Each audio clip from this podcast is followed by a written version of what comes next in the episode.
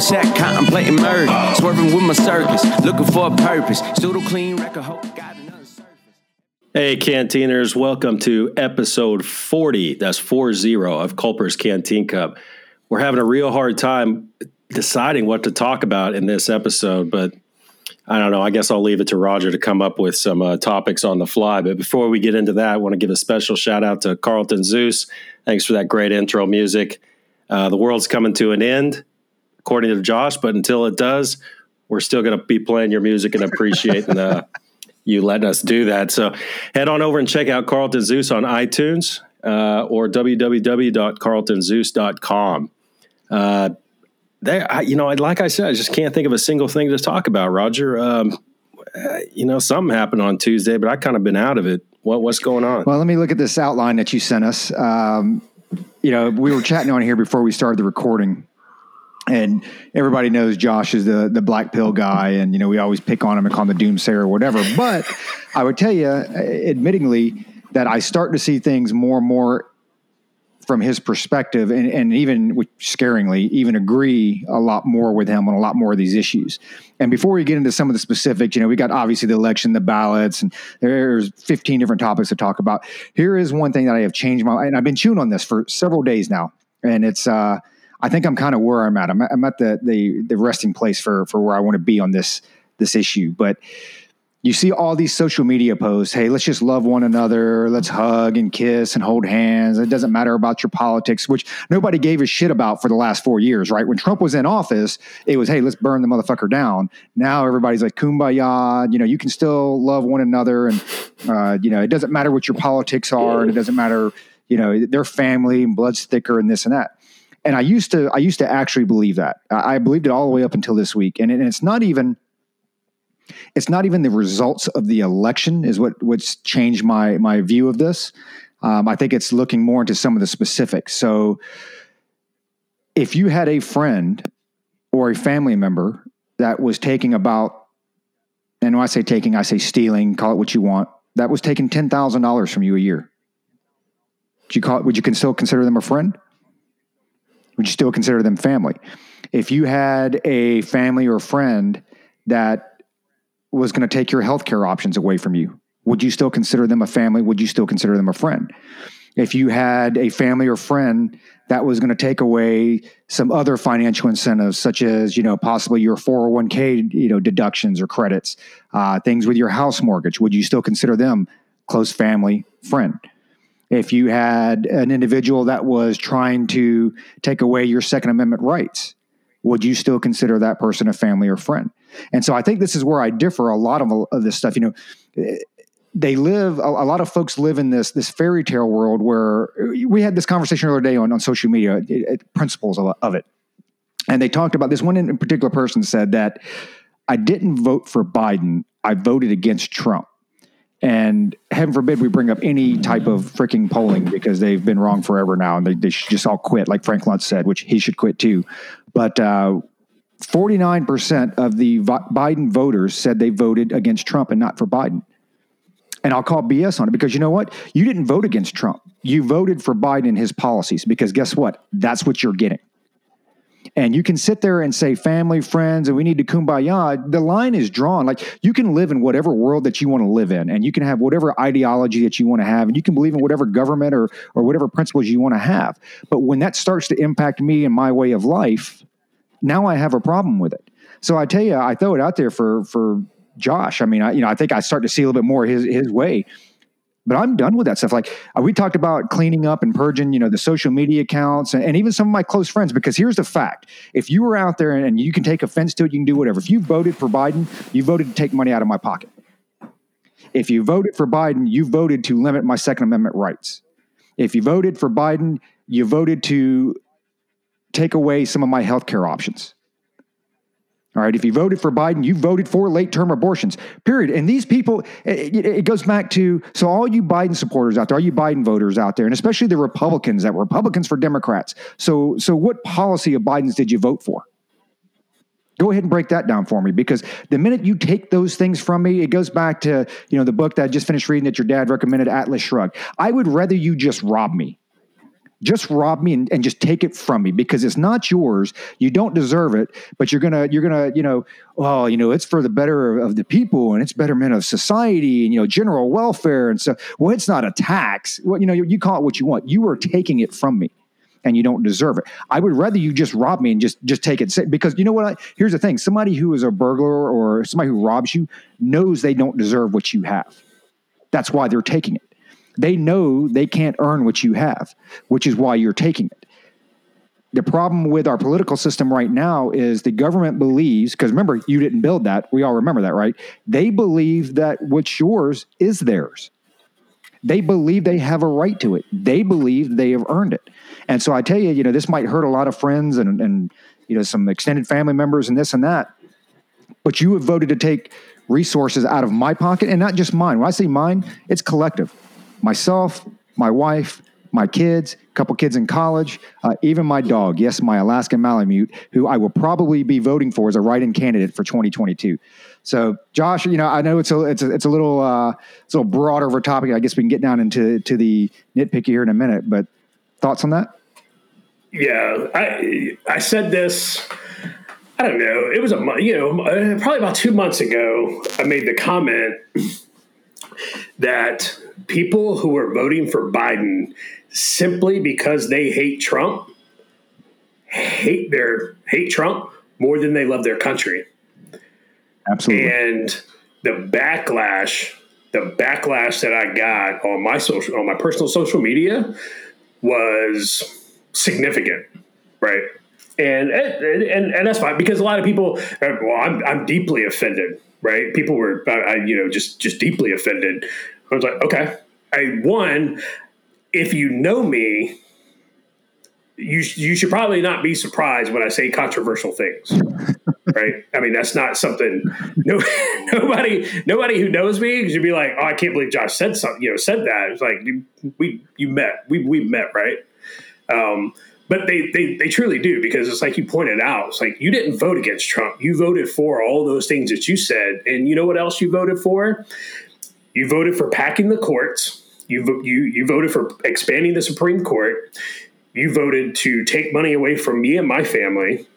Um, you voted for the abolishment of the Electoral College, right? Because Biden is, in 2016, Biden made the comment that the Electoral College needs to be relooked. Okay.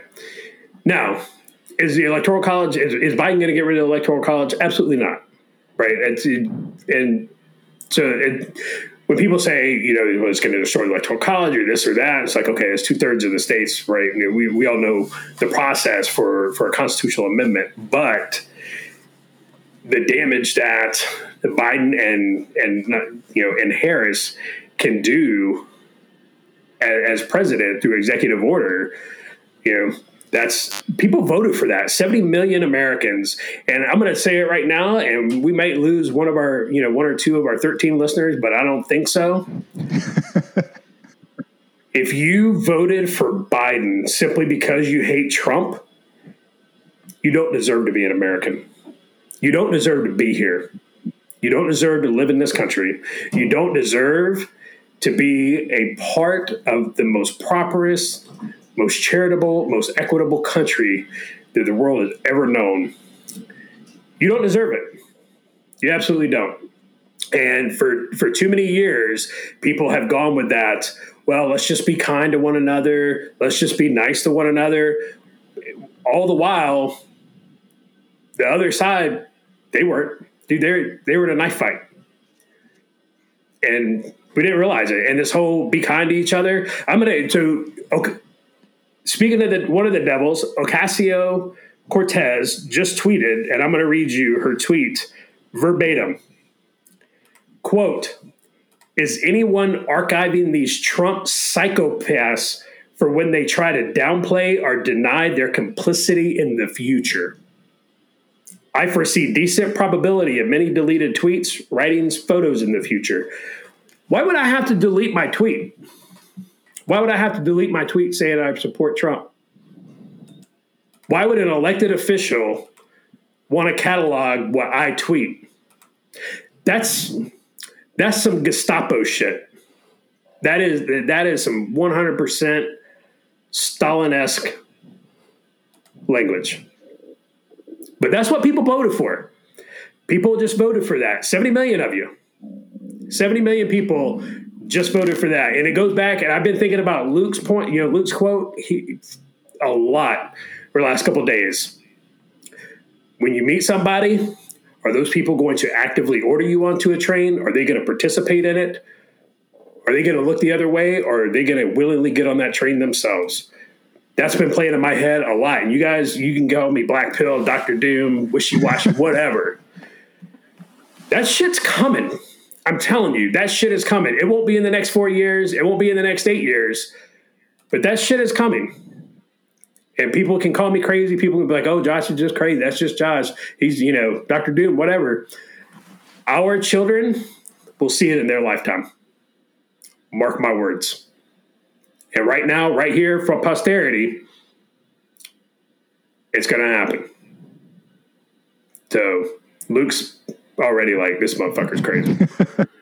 so I don't think you're crazy. He get, get his thought on what Josh, what I don't, I don't think I don't think you're crazy. Um, I, what I what I don't want the audience to think is that we're all uh, having a collective meltdown because of the way the election went. Um, maybe those two guys are. I don't think I'm having a meltdown. Didn't go the way I thought it would, uh, for sure. But we're not going to be uh, standing on the mall on January 20th uh, screaming and uh, acting all the Shia LaBeouf and all that stuff.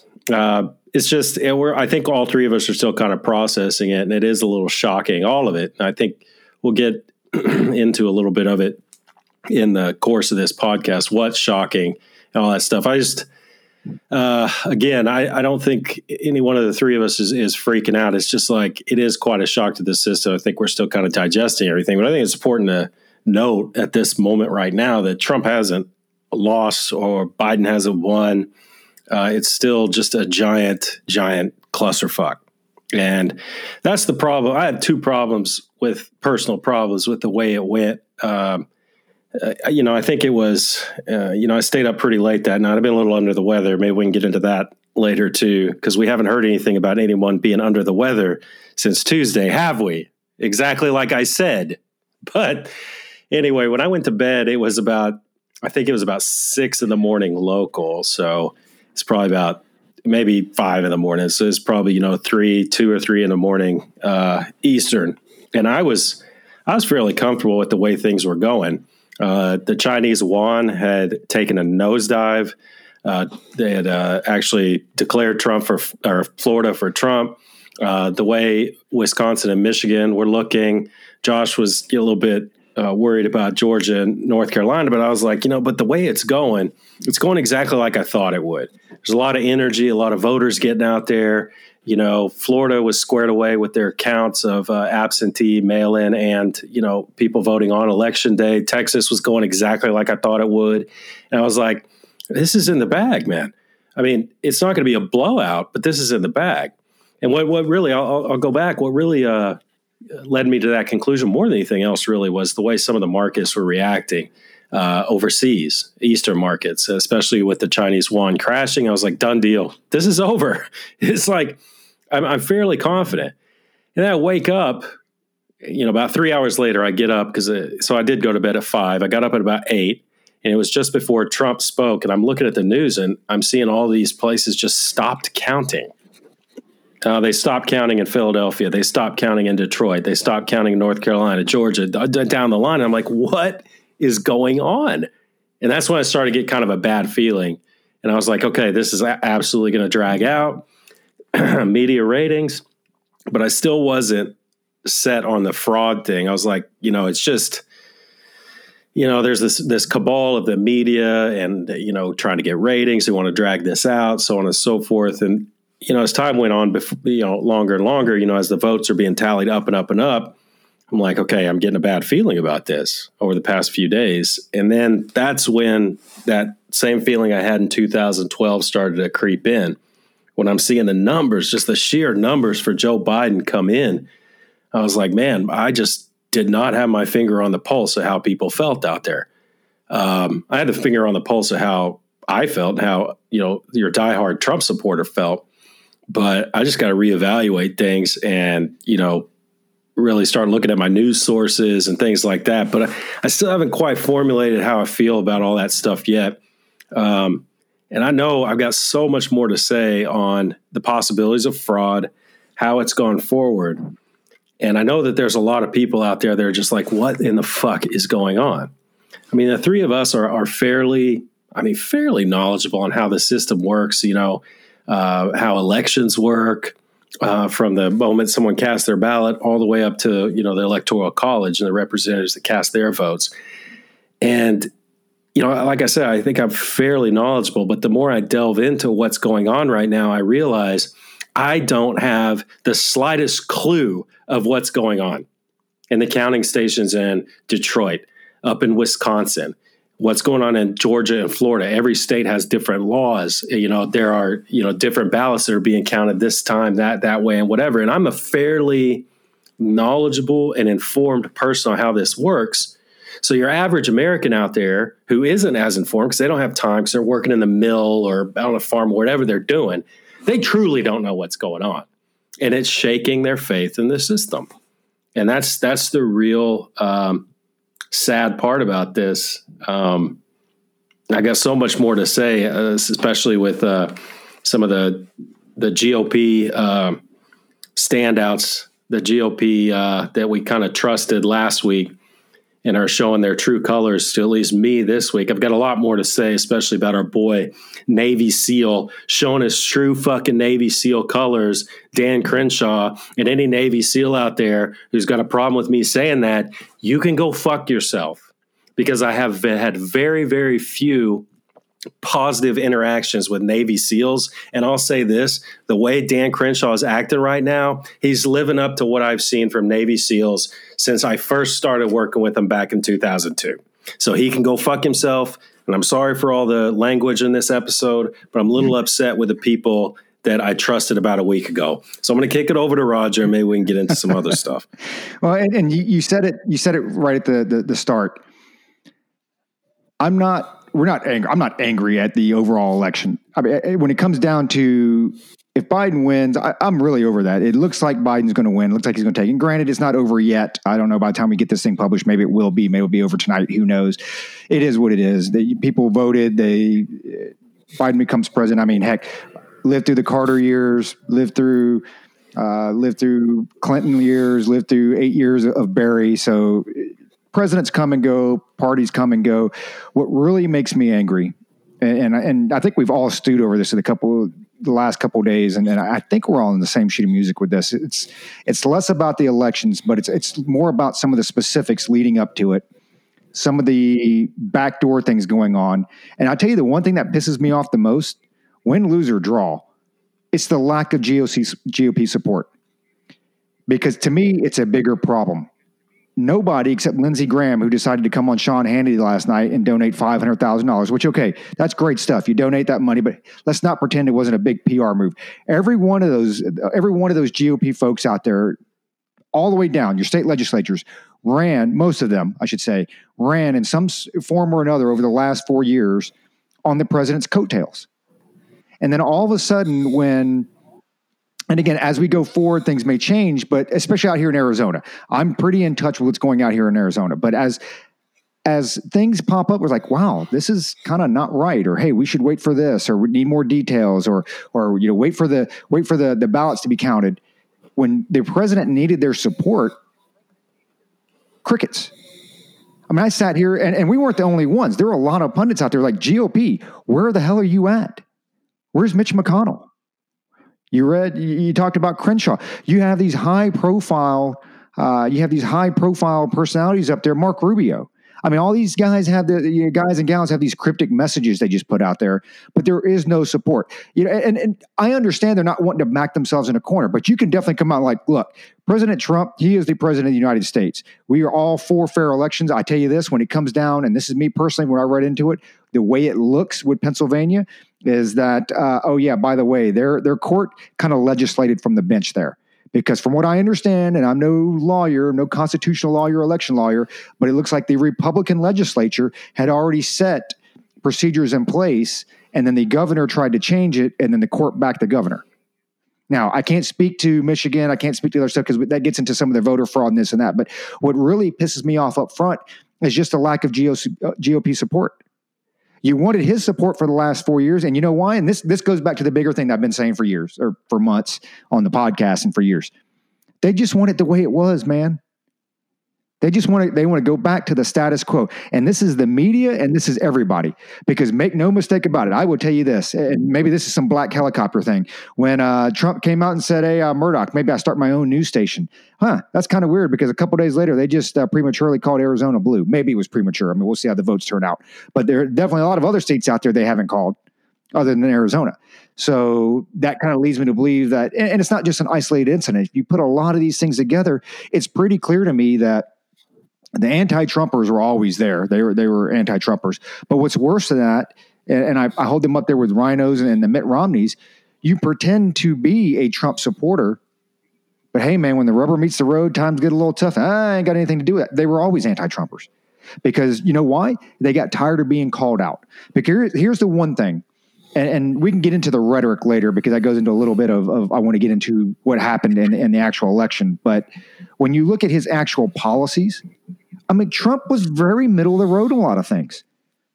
They, when you look at the the averages and where he was with infrastructure spending, when you where you look at where he was foreign policy wise, where you look at where he was, uh, you know, as far as uh, economic policy, when you look at where he was as far as government spending, he was a little bit on the left, he was a little bit on the right and he pissed a lot of people off. And he he was he was the first one to call people out and dime them out.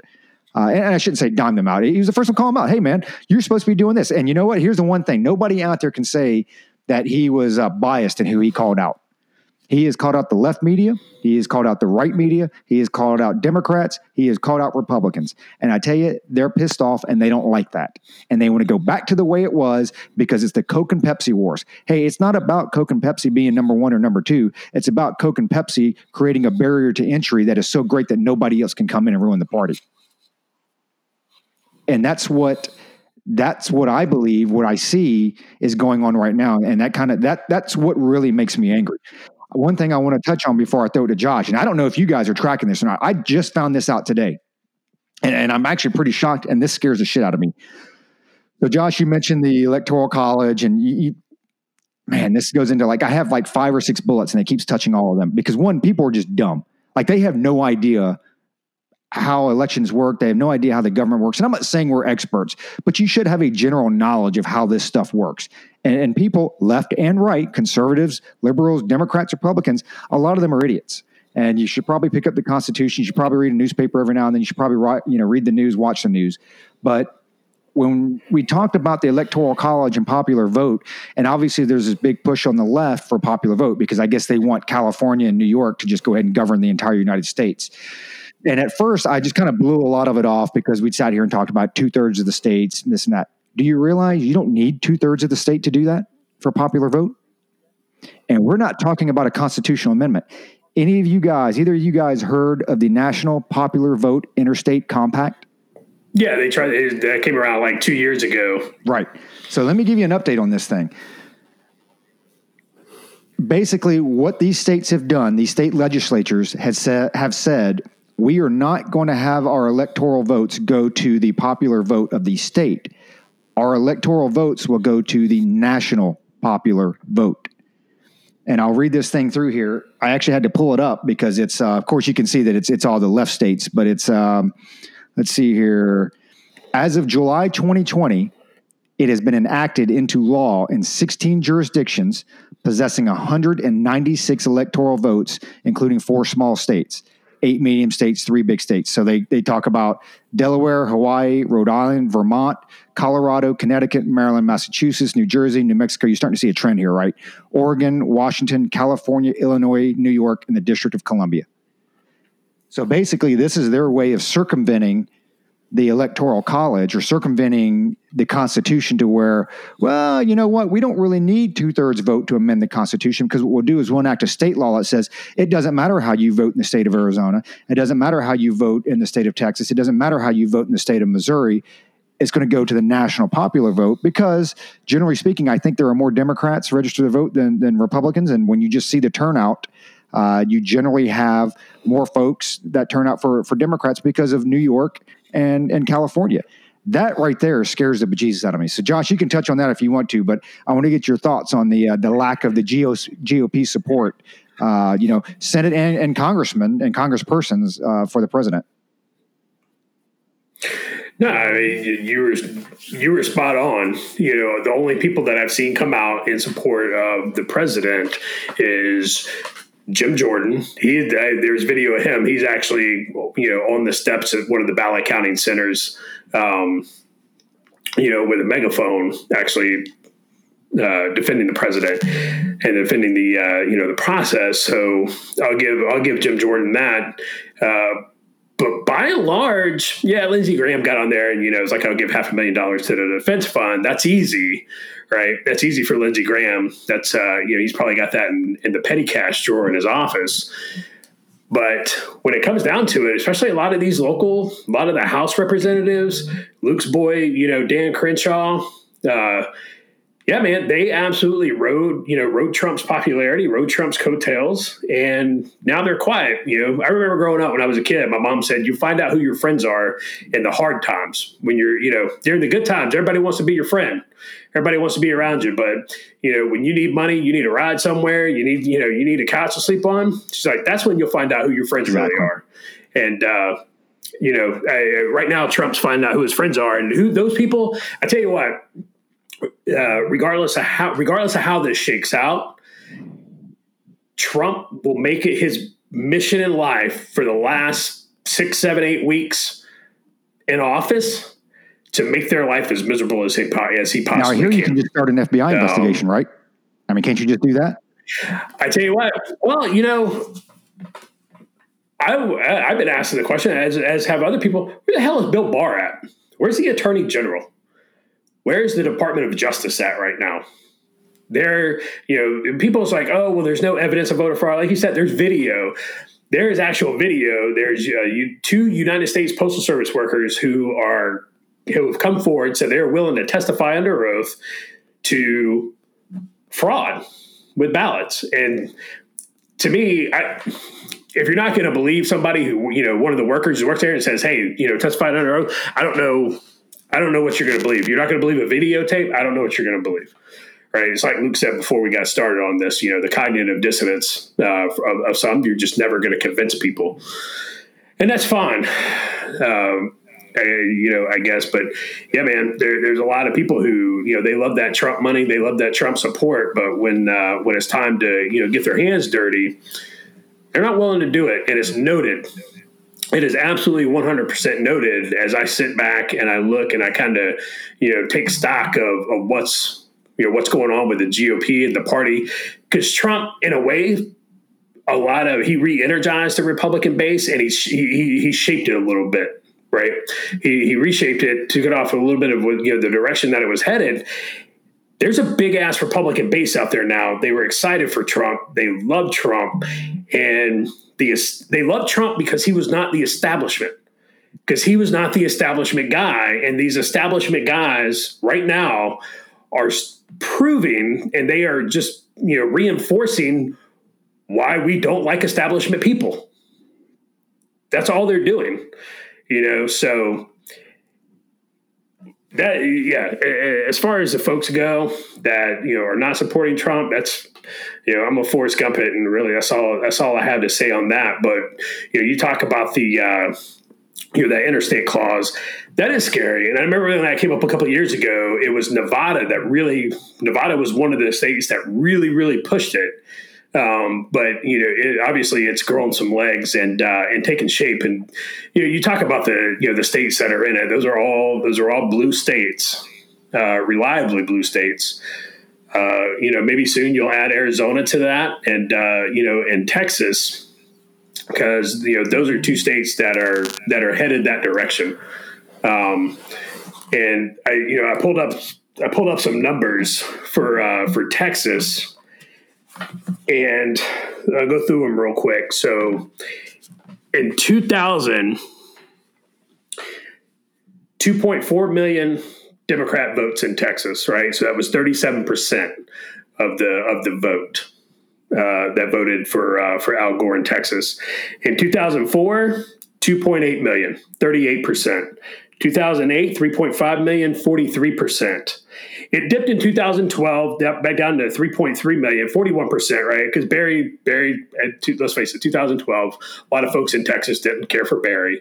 Uh, a lot of folks across the U.S. didn't care for Barry. The GOP just put up a super crappy candidate in Mitt Romney.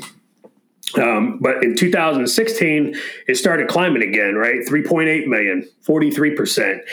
And right now, as it stands, 5.1 million, which is 46%, voted voted Democrat in Texas, right? And you go back and look at the numbers, Trump only carried Texas by about 800,000 votes. Now that's a lot of people, right? When you're talking, you know, you you, you look at a crowd of people. If there's eight hundred thousand people, that's a lot of damn people. When you're talking about votes, that's not a lot of votes in the grand scheme of things, right? And so you see that. What is it going to be in four years, especially as Californians leave California because of shitty Democrat leftist policies? It's not fucking California, to Arizona dude. and move to Texas. What is that going to be in 2028? Yeah, because right? so there's so years. many Californians. There's so many Californians moving. It's fucking immigration, Josh. It's not Californians moving to Texas and Arizona. Jesus. Californians are just part of it. You're correct. I don't know. I don't know. I know this may come as a shock to you. I know it may sting a little bit because it's Texas. Right? How's North Carolina doing, Josh? Which way that's going to go? It's not my home Te- state, bro. Texas, Texas. That's not my oh, home well, state. Flor- Florida was closer than dude, Texas. North Florida was closer than Texas. North Carolina is the Denver. It's where you it is live. the- dude. It is I bet you Berkeley more of the East people in Slovenia would vote for Trump than people in North Carolina or Florida. Absolutely. Absolutely. Dude, North It's where I Carolina is a now. blue state. It's been a dude. North I Carolina live- has an you identity live there, crisis. you go to Asheville. Asheville is the Berkeley of the count. East. It's like I can't count on bro. you guys for nothing, man. I can't count. You know, when you go to, you know, when you move somewhere, it's on you for that state to be red, man. It's on you. now, God forbid I get stationed in, in D.C. next, then I'll never hear the end of it, or or Virginia. No, Josh, I I, I, I cut you off. Go ahead. 20 years ago, 30 years ago, people said Arizona would never ever be blue.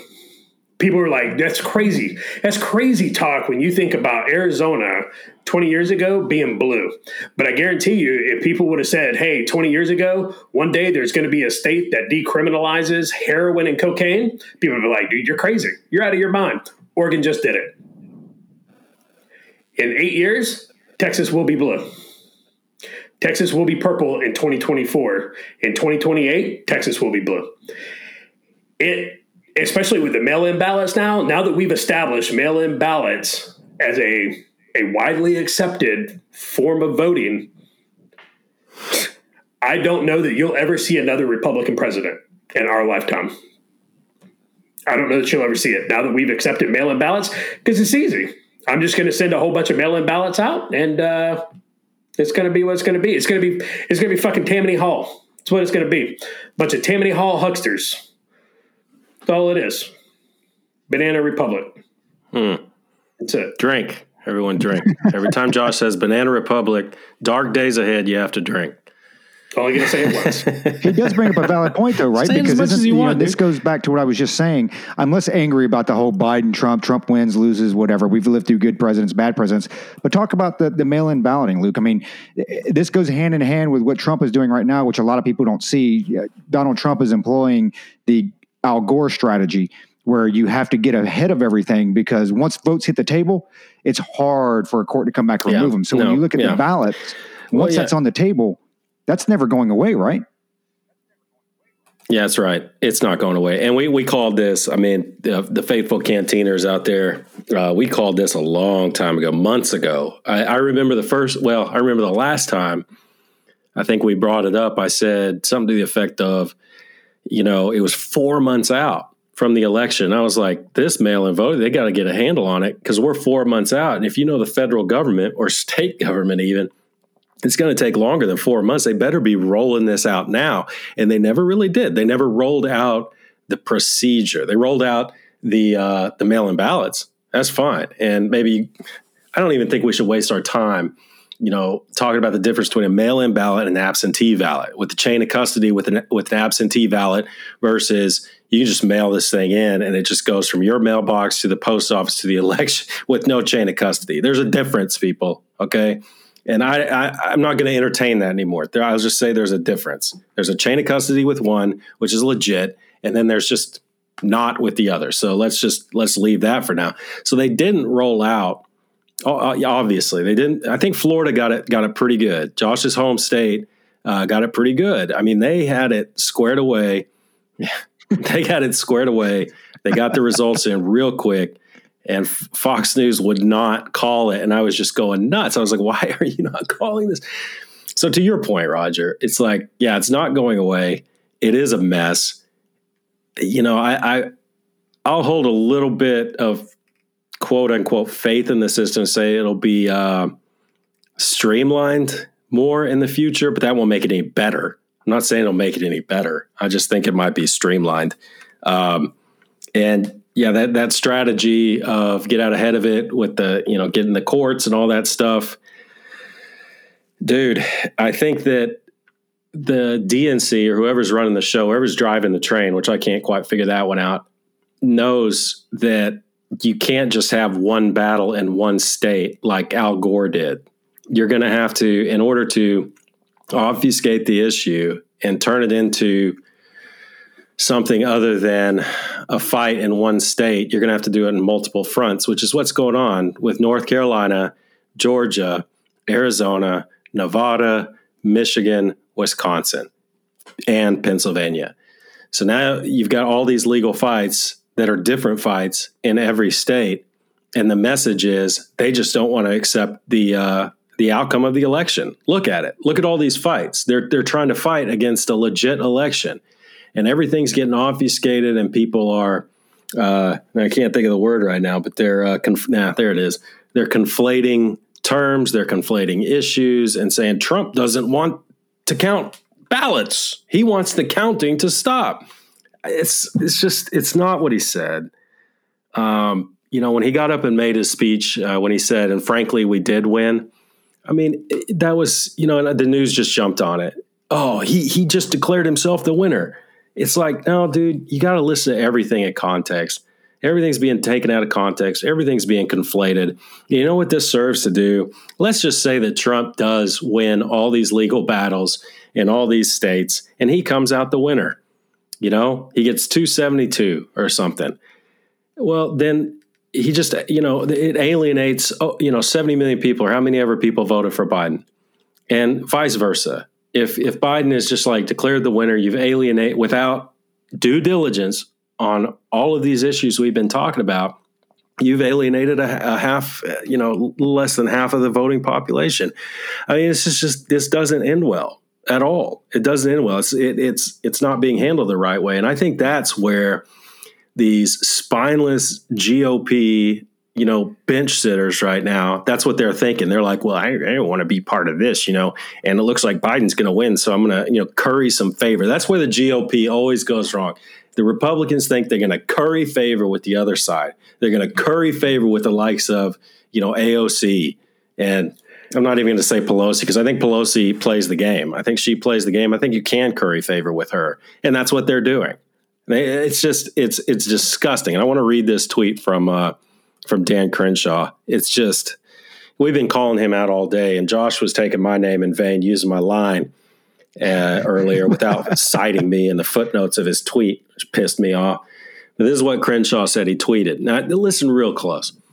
If Trump loses, he loses. It was never an impossible outcome, and we must accept the final result when it is over. That's the first part. That's his first sentence. His second sentence is, but the unfortunate reality is that there is very little trust in the process where irregularities have been flagrant and transparency lacking. What a milk toast, fence sitter, bench sitter tweet. What kind of tweet is that? What kind of tweet is that? What are you saying, Dan? What are you saying? I mean, you're so mealy mouthed. If he loses, he loses. That's currying favor with the other side and trying to calm everybody down. And then the very next sentence, he's like, but the unfortunate reality is there's very little trust in the process. So what the fuck are you going to do about it, Dan? What are you going to do about it? You're just going to send out tweets like that, try to placate both sides? I mean, what does that serve? You know, and the quote is, I guess it's Josh's quote now, is, well, I guess they're not going to make a movie or write a book about it. So Navy SEALs aren't up for a good fight. If that's the case, there's no movie or book. I guess, I guess old Dan Crenshaw is not going to fight, is he? You know, bitch ass Dan Crenshaw, man, giving my state a bad name. You know, I was, I was all in his corner. I was, a, I was, I was in Dan Crenshaw's corner. Now he's, he's dead to me, man. He's dead to me. I'm done with you, bro. I'm, I'm completely done. But so Roger, why don't you break it down for us? I'm getting a little, I'm getting a little hyped here. Uh, why don't you break it down if you can? And I'm putting you on the spot by doing this. Break it down like where it stands right now. Because if somebody picked up and listened to this podcast after after not having followed the news uh, for a while, they would have figured we're like Patriots fans right. here. We're like Patriots or Cowboys fans, right? It's like one day I'll tell a quick story. We're like Patriots and Cowboys fans. I've heard I've heard both fans on talk radio after the day after a game on a Monday, and I was up in Boston one time and. I, I, you know, I didn't catch the game the night before, and I'm listening to these Patriots fans calling in saying, "Our team, we're the worst in the NFL. It, we've got the worst coach, the worst players. Brady's past his prime." And I'm like, "Dude, the Patriots must have gotten killed last night, bro. They must have gotten just whacked. And I, I, so I look up the score real quick. The Patriots actually won by like a field goal. Cowboys fans are the same way. Unless it's a blowout, they're like, we suck. So my point is, I think if somebody picked this podcast up and listened to it, having not watched the news since Tuesday, they would think that Biden won. So that's not the case yet. But Roger, if you could break it down like where everything stands right now, uh, can, can you do that? Yeah, Is I that can possible? do some of it, and Josh can. I think he's got some more news that he can fill in on. But real quick before I get to that, so the Senate Republicans pinned this on their Twitter page. Uh, real at real Donald Trump has spent the last four years standing up for America. We're standing beside him every step of the way. Not sure exactly. Oh well, I take back everything Yeah. I said then. So you're just wrong because they put out the tweet, and uh, then of course you have John Barrasso coming out. I've said it before. I'll say it again. We'll keep fighting for at real Donald Trump. I haven't seen any of these folks, and, and what it does is it, it helps to validate some of the claims that he's making. Okay, and, and I'll go into your question here in a minute, so let me forget. But half of America doesn't even like Donald Trump anyway, and and they just think, oh, he's just cooking off. He doesn't know what the hell he's talking about. There's no no credence in this stuff. There's no validity to it. And and what it does is it helps to add validity if there actually is voter fraud. Which again, we've seen the videos, and I'm not saying there is, isn't, or whatever, but it looks pretty apparent to me. So somebody needs to look into it. But he- you know, here's what's disturbing to me is that.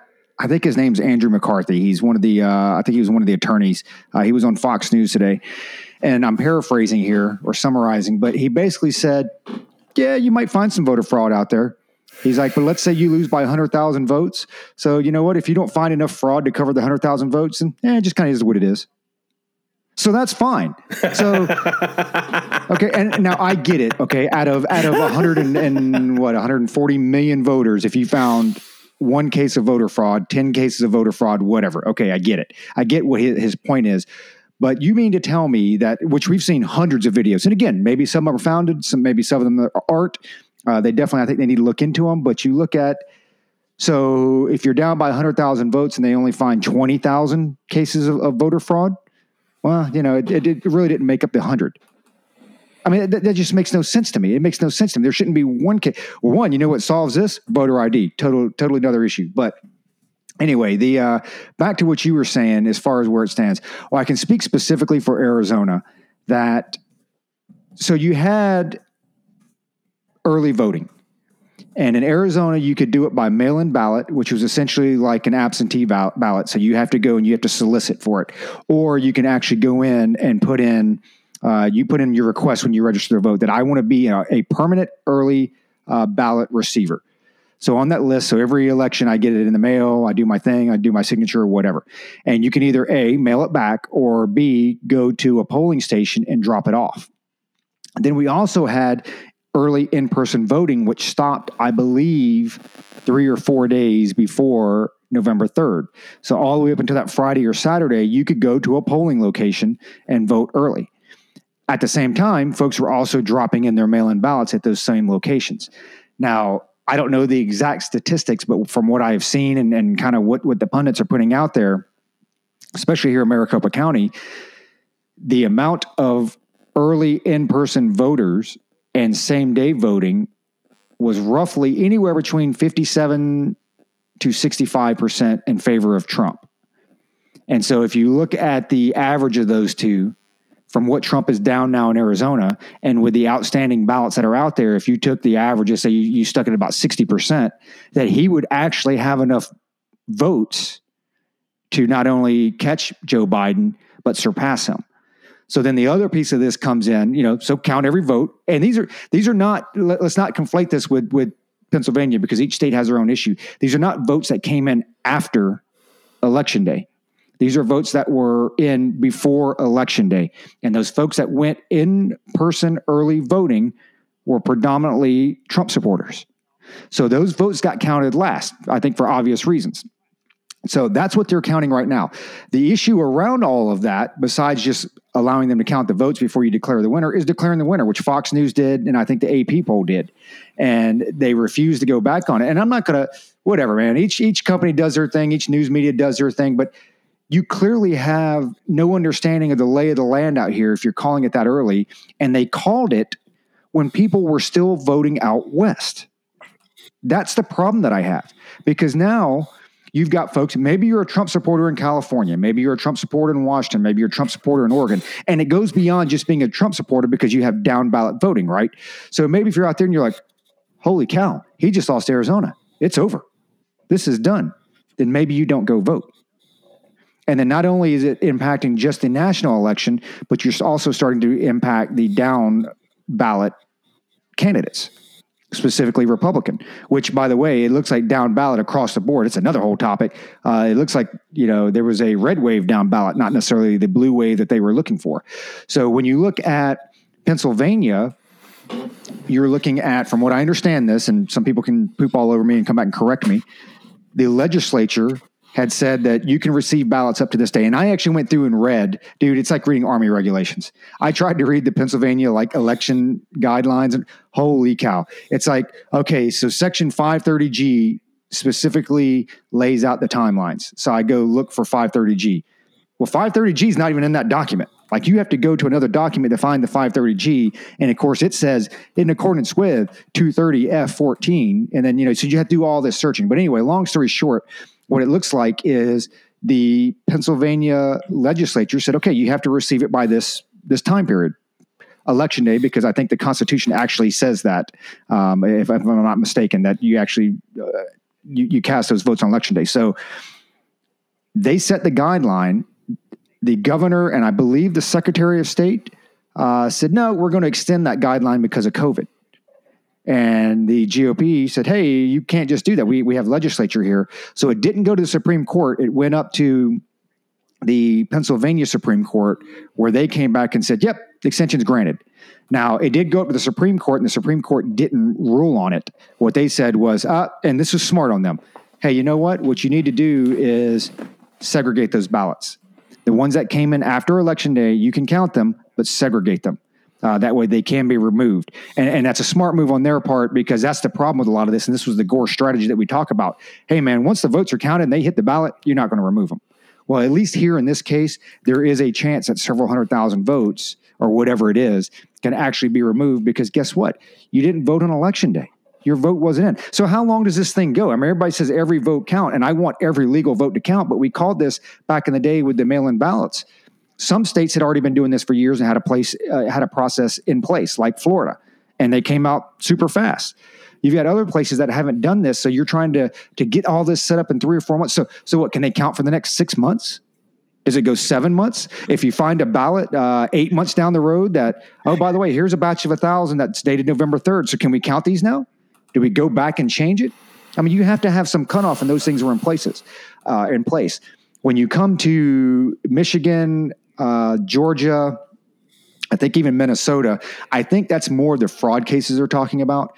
And and again, I disagree with the decision maker. And I can't remember his name, but he's the uh, I think he's either the one or two IC, uh, the decision maker for Fox News, because they actually asked him, "Hey, how do like 130,000 votes that are all Joe Biden come in? I mean, like that doesn't even statistically doesn't even make sense. Like that's that's mathematically impossible, right? And here was his answer. Well, we might be, and I'm paraphrasing, but this is pretty damn close. We might be divided as a nation, but we are unified as communities, and most communities vote alike. So you mean to tell me you've got a community of 130,000 registered voters that all 130,000 registered voters voted for Joe Biden? That's like statistically impossible, right? I mean, it just doesn't happen. You're going to have one person show up that's like, "No, I'm voting for you know Jorgensen or or you know Snuffy the, the elephant or whatever Kanye West or whatever whoever the hell's on the on the ballot." I could see if it was a community of 50. I could see if you were in Alaska and they're bringing in the the the, the ballots off a sled from a, a town of, of 42. Okay, yeah, they might all be Republicans or maybe they're all Democrats or whatever. You're never going to convince me that anything over a hundred is going to be, dude, you can't put five people in a room and decide what to watch on TV, much less have everybody vote for the, the, the same guy for president. I mean, it's, it's a little ridiculous. I, I just don't believe anything over 100, even anything over 50 that you would say out of one. Com- you can't go to my neighborhood. And I, I would say the listeners out there, and you guys, I mean, let me know if I'm crazy. You can't go in my neighborhood and find 48 votes in here where everybody's going to vote the same. Right? I mean, it, it's going to be a change. There, you're you're 100 percent right. There are 53 houses in my neighborhood. I can tell you, nobody in our neighborhood voted the the, the same. There were not 53 houses that voted for Donald Trump. There were not 53 that voted for Biden. That voted for Jorgensen. It is statistically impossible. Um, you know, and some other things, right? Some other things that just point to irregularities. And here, I'll say this before I say that. You know, say that. I, and I, you know, and I know I can speak for for you two. Hey, man, if it's a fair fight and and Trump loses, then Trump loses. And on January twentieth, Biden's inaugurated, and what? Badass. That's my president. Joe Biden's my president, and I don't want the plane to crash because I don't like the pilot. Right. Um, and I know that probably you know that contradicts what I said earlier about this you know this country for, for what they've done. But at the end of the day, you know, if it's a fair fight, then it's a fair fight, and it is what it is, right? We I, I can at least I can accept that. I can accept a fair fight. What I can't accept, and I, I, I well, what I what I question is the fact that Biden underperformed Hillary and Obama in every major city except for Michigan, Pennsylvania, Georgia, and Wisconsin. Every other major city, Biden underperformed Obama and Hillary. And I'm looking at I'm looking at the numbers here. How does Biden underperform? One, how does Biden underperform Barack Obama in 2008? How does that happen? But he draws more votes overall than Barack Obama in 2008. You're telling me the guy who couldn't pull a thousand people to a rally got more total votes than Barack, than 2008 Barack Obama? Nope. I, I no, I don't buy it. The the GOP lost zero house races, zero. So you're telling me people went in the booth and they bubbled in Biden and Harris and then voted Republican down ticket? No, I, I, I don't buy that. I don't buy it. You're telling me, like Roger, you know, like you said, Roger, those Biden dumps are a hundred percent. Those ballot dumps are a hundred percent Biden. A hundred percent. No, I don't buy it. They found 14,000 ballots in Virginia on a thumb drive. And I don't know how Virginia does its, you know, does its voting. I don't know how they store votes. That they found the 24 hours after election day, and they're like, oh, we missed, we overlooked these because we thought these were provisional ballots. And they're on a thumb drive. One, why the hell are you? And this is from this is from Fairfax County, right? Fair, and for those of you who don't know who what Fairfax County is, that's Northern Virginia right? That's Mount Vernon, everywhere in there. So you're telling me, one, you keep ballots on a thumb drive? All right, zero automatically. I'm questioning. I'm like automatically. I'm questioning that. And two, you're telling me 14,000 ballots were all 100 percent Joe. That Biden? was one of the last counties to report I'm for question- Virginia. Yeah, I'm. I, I, I'm absolutely. I'm absolutely 100 percent questioning that. Um, and some other news because I'm, I'm, I'm keeping track of Twitter right now. Uh, so some other news. All right, this is just out of Michigan about 20 minutes ago. Antrim County in Michigan has flipped to a win for Donald Trump, and I'm going to read the tweet. All right, and this is this is from Michigan's uh, election uh, officials. Antrim County flipped to a win for Donald Trump after an election software glitch was fixed today. Revised totals now show that Trump won by an estimated 2,500 votes because of a software glitch. Why did the software? Why did the software glitch? Why did it go against Donald Trump? Why wasn't there a software glitch against Joe Biden? Why did Joe Biden carry every city in these states that there's some questions about, but he didn't carry it? He underperformed in every other major city. So, quick question on that. So, quick question Why- on that because I actually tweeted something on that along that line, those lines. Is it me or is it? It seems to me every election I can recall, it's always the Democrat votes that come in at the end. Yes. They need to know. I mean, they got to wait for election day to see what you know what the spread is, and you know they got to figure out what they got to cover. Um, so you go to you go to Miami, right? And I'm going to use Miami Dade, my you know, out of home, my home state of, of Florida. Miami Dade. That's that encompasses downtown Miami for for those who you know don't own a globe. it has been blue ever since I can remember. Trump Trump pulled the most Latino votes out of Miami Dade than any other Republican ever has. 450,000. What's significant about that is those Latinos down there, they are Americans of Cuban and Venezuelan descent. Right? So again, for those of you who, you know, don't read the news or don't understand, why is that significant? Because they know they know what the Democratic Party brings. They know the Democratic Party brings socialism, and that shit is fresh in their mind. The unfortunate part is that those are the older generations, at least for the Cubans, right? And so they're you know they don't have a whole lot of election cycles left. Luckily, there's a lot of Venezuelans who you know Maduro is still very fresh in their minds, you know, to pick up that torch. But again, you're telling me that the Republican who pulled the largest minority vote overall throughout the country did it, except for in states where that are contested right now.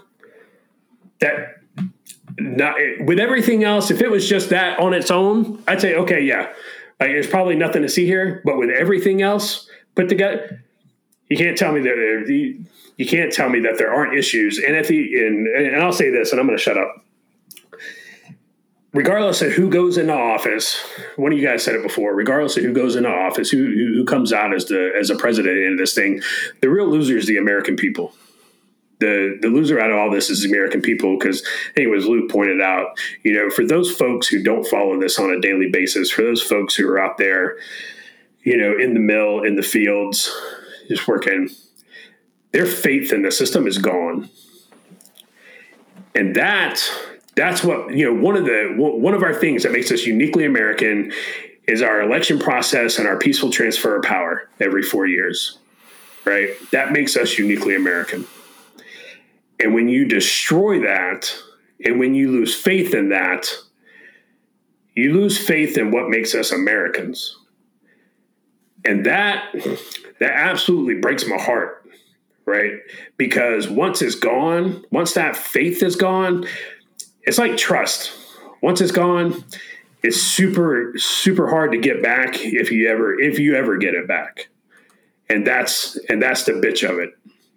That's that's really what what this is going to end up as. A lot of Americans have lost faith in the system and we've lost a piece. We've lost a piece of us. And that's that's the real that's the Greek tragedy in all of this. So mm-hmm. I'll throw it over to Luke. He can uh, he can pontificate uh, for us on whatever right. swirling just around. Keep on talking. Head. Just keep going. Keep talking. Keep going. Ah, okay. You got nothing else? no, we had a we had a lot of good things going there. Uh, uh, the past four years, I thought, uh, or not quite four years, but almost. I mean, I thought Trump was doing a pretty good job.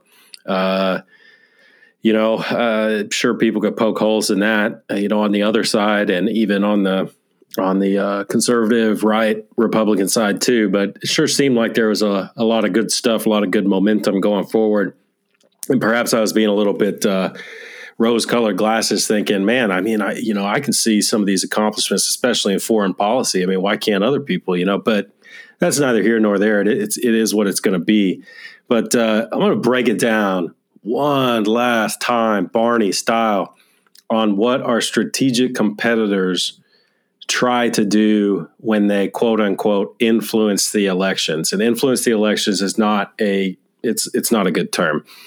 Their ultimate goal, and I'm talking about Russians, Chinese, Iranians to a point, their ultimate goal is not for a particular candidate to win. They do not give a shit who wins. They won't be able to control them. And that's some Manchurian candidate nonsense. That doesn't happen in a country like the United States with the security apparatus being what it is. You're not going to be able to angle it to where your candidate, the Russian candidate, wants to win. That's not what they do. They want to undermine faith in the system. That's what they want to do. That's what, you know, Josh was saying, Roger said it, I've said it. You know, the faith in the system, one way or another, in this election, the faith of the system is going to be diminished so, were they trying to do that in uh, 2016? Absolutely, they were trying to do it. But this time, it doesn't seem like they even needed to. And that's the real tragedy for me. And maybe they did. Maybe they're just super good and they engineered all this. I don't believe it. But they didn't need to, man. We did that on our own. And when I say I'm trying to process this and you know I'm I'm trying not to, you know, spiral down into an existential crisis, that's what I'm talking about is that we have done this to ourselves. We have, whether it's the media conglomerate, the DNC, the RNC, whoever it is, we did it to ourselves. I don't believe that the Russians engineered this plan and it executed just right. No, we've done this to ourselves, and half the country is going to be disenfranchised, and that's just the bottom line. That's just the way it is. Let's say you're a prospective voter, you know, and you were really thinking about voting this time but you just didn't get around to registering. You know, you're just a normal Joe. You're going to vote. You're going to vote Republican or Dem. It doesn't matter. But you were on the fence on whether you're going to vote, uh, but you didn't. And you were thinking, "I'll do it next time." I didn't register. I'll do it the next time because I want to be a voter now. How do you think that person's feeling right now? They're just they're not going to vote next time either. They'd be like, "Nah, fuck it. I, I was right. I was right not to vote." it's just we've done this to ourselves. I'm like, okay, well, how do I go forward from here? You know, I get more involved, to get less involved. You know, do I uh, crawl into my little shell, and move to the mountains like Josh is always talking about? So I, I'm, I'm still feeling that that one out. You know, uh, still processing. But again, it's not over. We'll see where it goes. But I just don't see a happy ending when it comes to uh, how people feel about the process right now. And what's really bothersome to me is you know, I've always said this. It's like at any given time of the day, if you, an American at any given time, if you think you're doing everything right, you're, you're Roger's sitting there uh, playing Call of Duty, uh, you know, petting his dog or whatever. There are so many laws at the local, state, and federal level. There are so many laws. You're you're probably breaking a law at any given moment of any day some code or something. You're walking on the wrong side of the street, you spit, you didn't know that the city code says you can't spit in a public park, you're probably breaking a law. So where I'm going with this is I think what really bothers me is you know, you dig into these election laws in, in different states and you got to wonder, I mean, are the laws so complex that the system can be gamed without even, you know, committing fraud? You know, is the system that broken? And, uh, you know, part of me thinks, yeah, I think the system kind of is that broken in some states. You know, I mean, any reasonable person can watch what's going going on in the news. I happen to watch Fox on a uh, election night and the next morning, and I'm not a math whiz or anything, but I I could definitely see there was some hinky stuff going on in the way they were reporting the numbers. You know, like you're looking at, you know, Virginia, for instance. Let's don't even take Virginia. Let's take Massachusetts. Okay, Massachusetts is going to go blue. Everybody knows that. But let's not call it when 0.5% of the votes are in. You know, that to me, it's like, okay, no, let's wait till all the votes come in. Let's tally them all up and then let's say it. But no, they, they got to get those out of the way so that people won't turn it off and just say, okay, I'll just check back tomorrow because we're obviously not going to know for sure where Massachusetts goes. No, no, no, no. What Fox did, and I'm sure all the other networks did it too, is they assumed every single state that they thought was going to go red or blue, and they focused in on all these states we're talking about right now. That's what they did, like a reality show to keep people tuned in. And that's what's going on right now. I mean, this is this is the media's wet dream, dude. They are so happy that this is going on because everybody's tuning in. What's happening next? It's like a reality show. It's like, eh, you know, I have never in my lifetime, and I'll have to do some research on this. When did they ever stop counting? I mean, wh- why do you stop counting? They stop counting so it can go out, go uh, bleed over to the next day. You know, I don't know. It's it's horrible tragedy. What's going on right now, uh, Roger? What well, because they clearly stopped counting because they weren't prepared because they didn't know that November 3rd was election day and we were going to elect a president that day. Well, in theory, because it only comes around like every four years or so, give or take. All right. and you, you, said something that's, um, you said something that, that really hit home. Uh, so I went out with my family, my d- to vote. We all did in person uh, voting early, and my wife, my daughter, and my son and myself. And uh, for my son, it was the first time that he voted. And I don't want to put him on the on the spot. Well, I guess I can because he doesn't listen to this anyway. But uh, so he voted, and he only voted down ballot. He didn't vote for the president, and he didn't vote for the Senate. He is one of the ones, or he was one of the ones that. Uh, well, you know, I just I don't think Trump's a good guy. Well, okay, and, and we've had the conversations. We've gone. I'm not going to belabor the point, but he he fall he fell into that camp, and then I kind of, you know, it's tough because I want my kids to make their own decisions. So I really didn't, I really didn't beat them up on it. I was like, hey, look, you, you just got to vote on people's policies, and that's just what you got to do, and kind of, you know, leave it at that. Well, my wife took it to another level, which my wife is not overly in tune to politics, you know, as much as we are. She she's well above your probably your average person out there, but not as as in tune to it as we are. She had a couple uh, Buffalo Traces that night and teed the fuck off, right? She's like, you were an embarrassment. Your ass should have been out there voting. You should have been Trump. Next time I'm taking your ballot, I'm going to vote that shit myself and turn it in, right? So she was pissed. And as I discussed with him, I said, fine, you know, and again, I wasn't trying to beat him up over it, but it was like, hey, son, elections have consequences. It's like, so when your taxes go up February 1st, because he got his new job as, a, as a, an electrical or electrician's apprentice, I'm like, I don't want to hear you bitch about it. When they come to take your gun rights away because he's 18 and he wants to carry, like I don't want to hear you bitch about it. When you know your health care goes up, which my daughter has to start paying uh, in December on her own, like I don't want to hear you bitch about it because you chose to not even eh, take a side and vote. It's like, hey, you may not like the individual, but it's a starving person with a plate of peas and a plate of spinach. You don't like either one. Well, guess what? You're going to eat one of them. You eat the one that you don't like less, you know, the least. And eventually you're going to probably eat both of them anyway. But what's really disenfranchising about all this is the next day and the couple days that he went to work, a lot of his coworkers are really involved in politics because they see it. They see the money in their pocket. When I started off this thing with my little monologue, you know, all pissy about taking money out of my pocket and this and that. So the average tax decrease across the board was about 12% because of Trump's tax cuts. And for lower incomes, uh, lower income families, it was even more. I think if, if memory serves me correctly, it goes from about 16.5% uh, all the way up to 4.5% uh, tax cut if you, if you made over a million dollars. So every single family member well, I shouldn't say every. That is across the board. Obviously, you have some that, that, depending on the situations, but the majority of folks out there saw a tax cut, and so they're really in tune to this stuff because this is, as we know, we were both young Joes in the army. Hey, that extra twenty dollars is probably beer money on Friday. That extra twenty dollars means I'm going to the Sizzler or whatever, right? So now my son all of a sudden was like, wow, this really does have an impact. I said, yeah. And I said, it has an impact because you say, well, my vote doesn't count. I told him, I said, hey, do you realize the 2016 election in Arizona was determined by one vote per district? You saw, uh, what is it, Georgia? And I don't know what it ended up at, but in Georgia, where they have the one guy where they have the, the runoff election, and they're like, he is at 50.0%. Right? So they're about to lose a uh, yeah they're about to lose well the Republicans are about to lose a Senate seat in Georgia. Um, it was either Georgia or North Carolina because they uh, there's more ballots coming in right more ballots and like you said before there was 100 percent Joe Biden.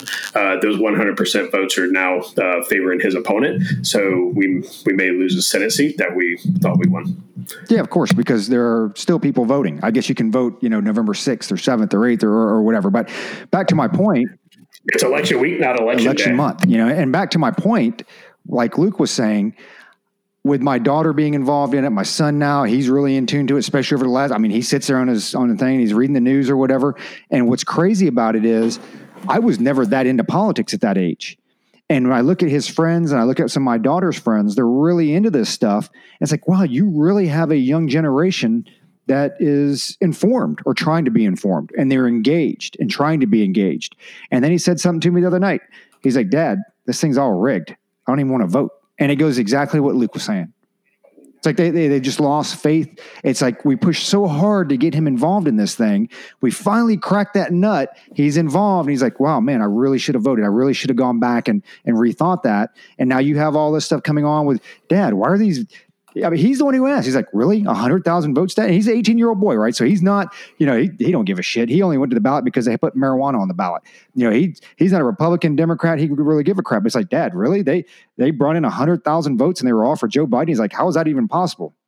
Like, I know. And then it gets to, I don't even know if I want to vote because it doesn't matter. And that's the true crime of all this. You know, that, that's the true crime of all this because you have a youth out there that I think are really trying to get engaged and it's extremely disheartening where they say, hey, it's just not worth it because my vote's not going to count because you're just going to put 10,000 more votes on, on an Excel spreadsheet on a thumb drive and be like, oh, yeah, I forgot this. Go ahead and plug this in and tabulate this.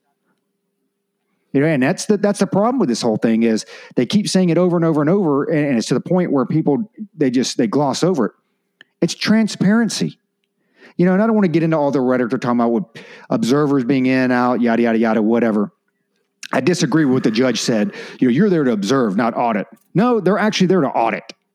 You call it what you want. You know, it's semantic. You're there to audit. I'm there to make sure that you're counting your shit right, regardless of who it's for. And if you are, if you are truly, if you're truly into transparency, then why not open the doors up and say, "Hey, man, if Mike, if if Sleepy Joe Biden is truly more popular than 2008 Barry, then I'm opening the windows, I'm opening the doors, and I want the world to see it."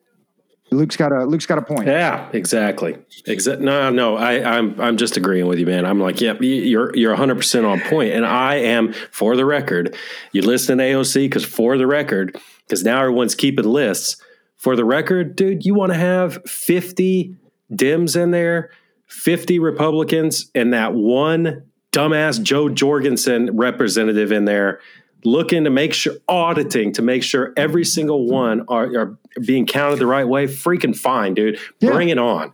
Bring it on. But the second you start putting up you know uh, the the big sheets of whatever that guy was putting up drywall so that people cannot see in to the can I mean come on. How am I supposed to believe something hinky is not going on?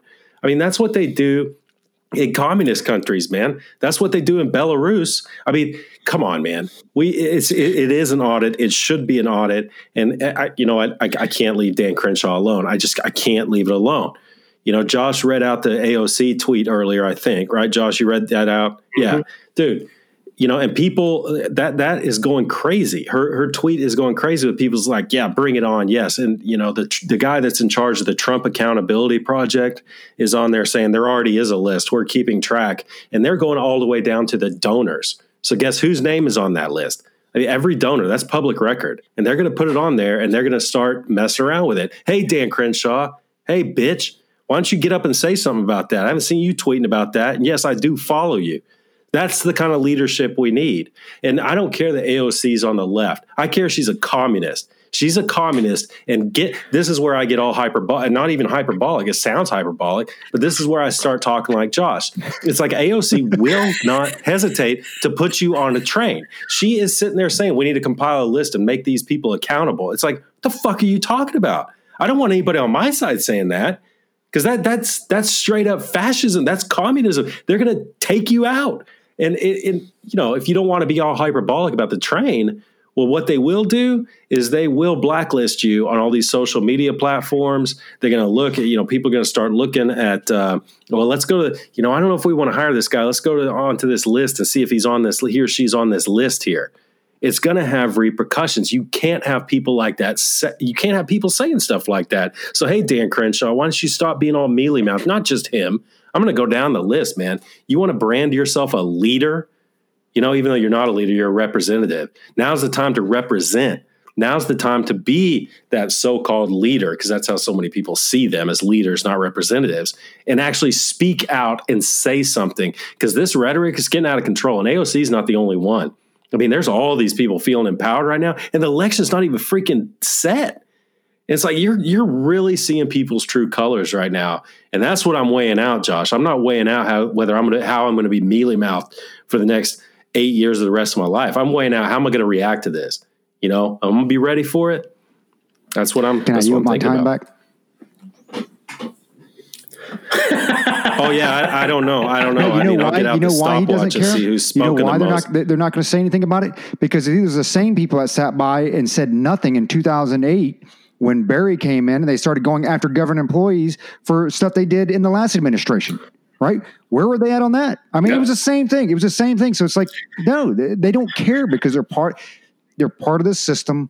They're, they want the status quo. They want to go back to the way it was, the good old boys, and and and they want to get Trump out of there. They they don't want to be called out. They, hey, heaven forbid you actually have to stand up for something you believe in, right? No, you're you're you're one hundred percent right. You know, and like that whole accountable piece. I'm accountable to two things I'm accountable to my family and I'm accountable to Jesus Christ. That's it. I'm not accountable oh, to see, there you else. go. There you go. You threw Jesus Christ out there, so now we're not going to be on YouTube, and Apple's probably going to pull us and Spotify. There okay, we go. So I'm sure, I'm sure, I'm sure Josh's boss won't mind when he cuts out of work or shows up to work at noon. He's not accountable to his boss at all. Fuck that. I'm not accountable to my boss because I can quit that job any minute I want to. So I'm not accountable. right? I'm accountable okay. to my family and I'm accountable to my Lord and Savior. That's okay. it. That's okay. So Josh, Josh is not going to pay his taxes next year. All right. Got it. Oh God, you were such. I can douche. stop paying my taxes anytime. so let me you, let me throw out the last topic here, and this is a broader topic. And I've actually been giving a lot of thought to this last couple days as well. So put aside the however many ballots are coming in and on thumb drives and software glitches and uh, you know the the water pipe busted in Atlanta somewhere or whatever in the hell is going. Um, when you look at the broader Trump strategy, I really try to take a look and say, okay, why did he lose? And one, I mean, he's at 69 million votes. I mean, he got a lot of votes. But why does he lose? If he ends up losing, and you look at the different states and this and that, and I've got a couple different theories, and I'll just throw it around real quick. You know, started off with, you know, although his policies, I believe, like I mentioned, were really, if you take the average, put him kind of in the middle, his little left, little right, so you balance it all out. He's he, he was pretty much in the middle. His rhetoric uh, never went to the middle, and I think when you look at specifically that comes to mind is Bill Clinton. When you look at the difference between his first term and his second term, and why he was elected his second term and what he did, he moved from the left to the middle. When you look at George Bush moving from the right to the middle, now, it's not a whole lot of movement, but there is enough there that even Newt Gingrich, his claim to fame is balancing the budget, which they never did. And we can get in that to another another episode because there's a difference between public and private debt. But even his claim to fame is working with President Clinton to balance the budget. So I think my my broad swath here, and and, and Josh, you can add to or take away or whatever. Two things. One, uh, as far as his rhetoric Trump failed to move to the center. Uh, even though I can't stand Pelosi and this and that, you have to show uh, at least the people that you're making that attempt to work to the with the other side because it does bring a lot of voters. And then the second one was a strategic flaw. While and I'll you know I'll tell you right now I've, I've stolen this from the pundits on TV, but while the GOP and Trump and the other Republicans were bitching about mail-in balloting, there were millions of Democrats out there sending in their votes by mail. And we're not talking about absentee ballot. We're talking about just mass mail-in balloting. And, and so I, I fear that Donald Trump, and, and maybe you don't have to embrace it, but you can't make your base so scared out of it of it that the folks that aren't diehards that get out there to show up at the polls that would have voted for you by mail don't vote at all. So there's no telling how many thousands of votes from that guy or gal that just didn't make it to the poll, the Cheeto Eater video game player that was a, a supporter of Donald Trump but just didn't make it to the poll. The line was too long, didn't early vote. I mean, I would I would venture to say he threw away hundreds of thousands of votes that probably supported him. That maybe if he would have embraced, and again, you'd have to craft that message. But if he would have embraced that message a little bit and crafted a little bit better, uh, to not completely distrust it, um, that maybe you get enough votes anyway. Now I get it. There's two sides of that because if you don't completely discredit it up front, then maybe he's not able to have the lawsuits that he's having right now. But I think uh, maybe if you do that to begin with, maybe you're not in the position that you're in right now with, with those lawsuits. So that's kind of my final thoughts on it before I kick it to Josh. And I think just to summarize what, what he said earlier, at the end of the day, regardless who wins this thing, if President Biden, Vice President Biden wins this thing and he, he becomes President Biden, he's an American president, and I'll support him and support his policies. Um, or support, you know, him as the American president. May not necessarily like his policies and can You'll obviously his disagree policies. with them. But uh, I think you'll definitely see. Hopefully, you'll see a different. Uh, you see a little different pushback from the right than you did from the liberals on uh, you know during Trump's four years. I don't think we're going to be burning things down and ripping down statues and you know throwing bar stools through windows or whatever. But back to the uh, back to the Trump strategy, uh, Josh. What's your uh, what's your take on that? So Josh totally agrees with that, and uh, he's now on Twitter and gives us a big So- thumbs up. So Luke, Josh Josh is mad because I I messed with him. He gets real sensitive, folks. So self self fulfilling prophecy in the cup. Uh, Roger and Josh don't want to bring it up because their prophecy was as soon as November third happens, COVID will go away. So they're not going to bring it up. I will though. So for all you cantiners out there, last Friday, last last Friday, almost a, actually a week ago from when we're rec- wait no. Yeah last Friday a week ago from when we're recording this started coming down with a little flu like symptoms. And uh, I was like yeah better not go into work. So I called up the health unit and uh, the health unit kind of freaked out and said we need to get you and your wife in to take a COVID test on Monday. So uh, we went to take a COVID test and uh, it was one of the uh, antigen tests. We actually got the antigen and the PCR test done. Antigen is almost instant, and uh, it's pretty accurate if you do have it. If you don't have it, it's about between 34 and 80 percent accurate. So, anyway, so we tested positive for COVID. So, the Lukester has COVID, and so does his wife. And uh, the hype around it, I don't know. I don't know what to tell you. I mean, it feels like a flu that won't go away. Uh, wife is having it a little rougher than I am, but uh, I believe she'll be okay. And uh, yeah, so I'm on quarantine for at least until November 13th if the uh, symptoms subside. So, yep. So we got 33% of the cup uh, has got COVID now, which is higher than, than I think the worldwide numbers. 33% of a population. That's kind of crazy. But uh, yeah, I got more to say on that, but nobody cares about COVID now. So uh, I'll just keep my thoughts to myself. If you uh, want to do something to make us make us feel better, you can order snafus, FUBARs, tarfus, and other sorted tales, so we can give that money to the All Secure Foundation. But uh, yeah, so that's that's basically it for me, man. COVID positive, up in the cup. Hope y'all don't get it. yeah, I'm not sure if you can actually catch it from uh, a podcast or you know YouTube or whatever, but Hey, that's going to do it for us this week. Uh, for the listeners out there, again, thanks a lot for listening. Hopefully, uh, you know, for me, especially the first couple days, it was extremely mentally exhausting. Uh, now I think I finally recovered from it, and uh, like Luke said, just you know, trying to sit here and process a lot of this stuff. And I'm sure there'll be more to come uh, throughout this uh, this weekend and to next week to uh, keep the news and the uh, high up in the ratings. So thanks to all the listeners out there. Thanks again to Carlton Zeus, www.carltonzeus.com. Hit him up on Apple Music. And for you YouTube viewers, your freemium content starts now.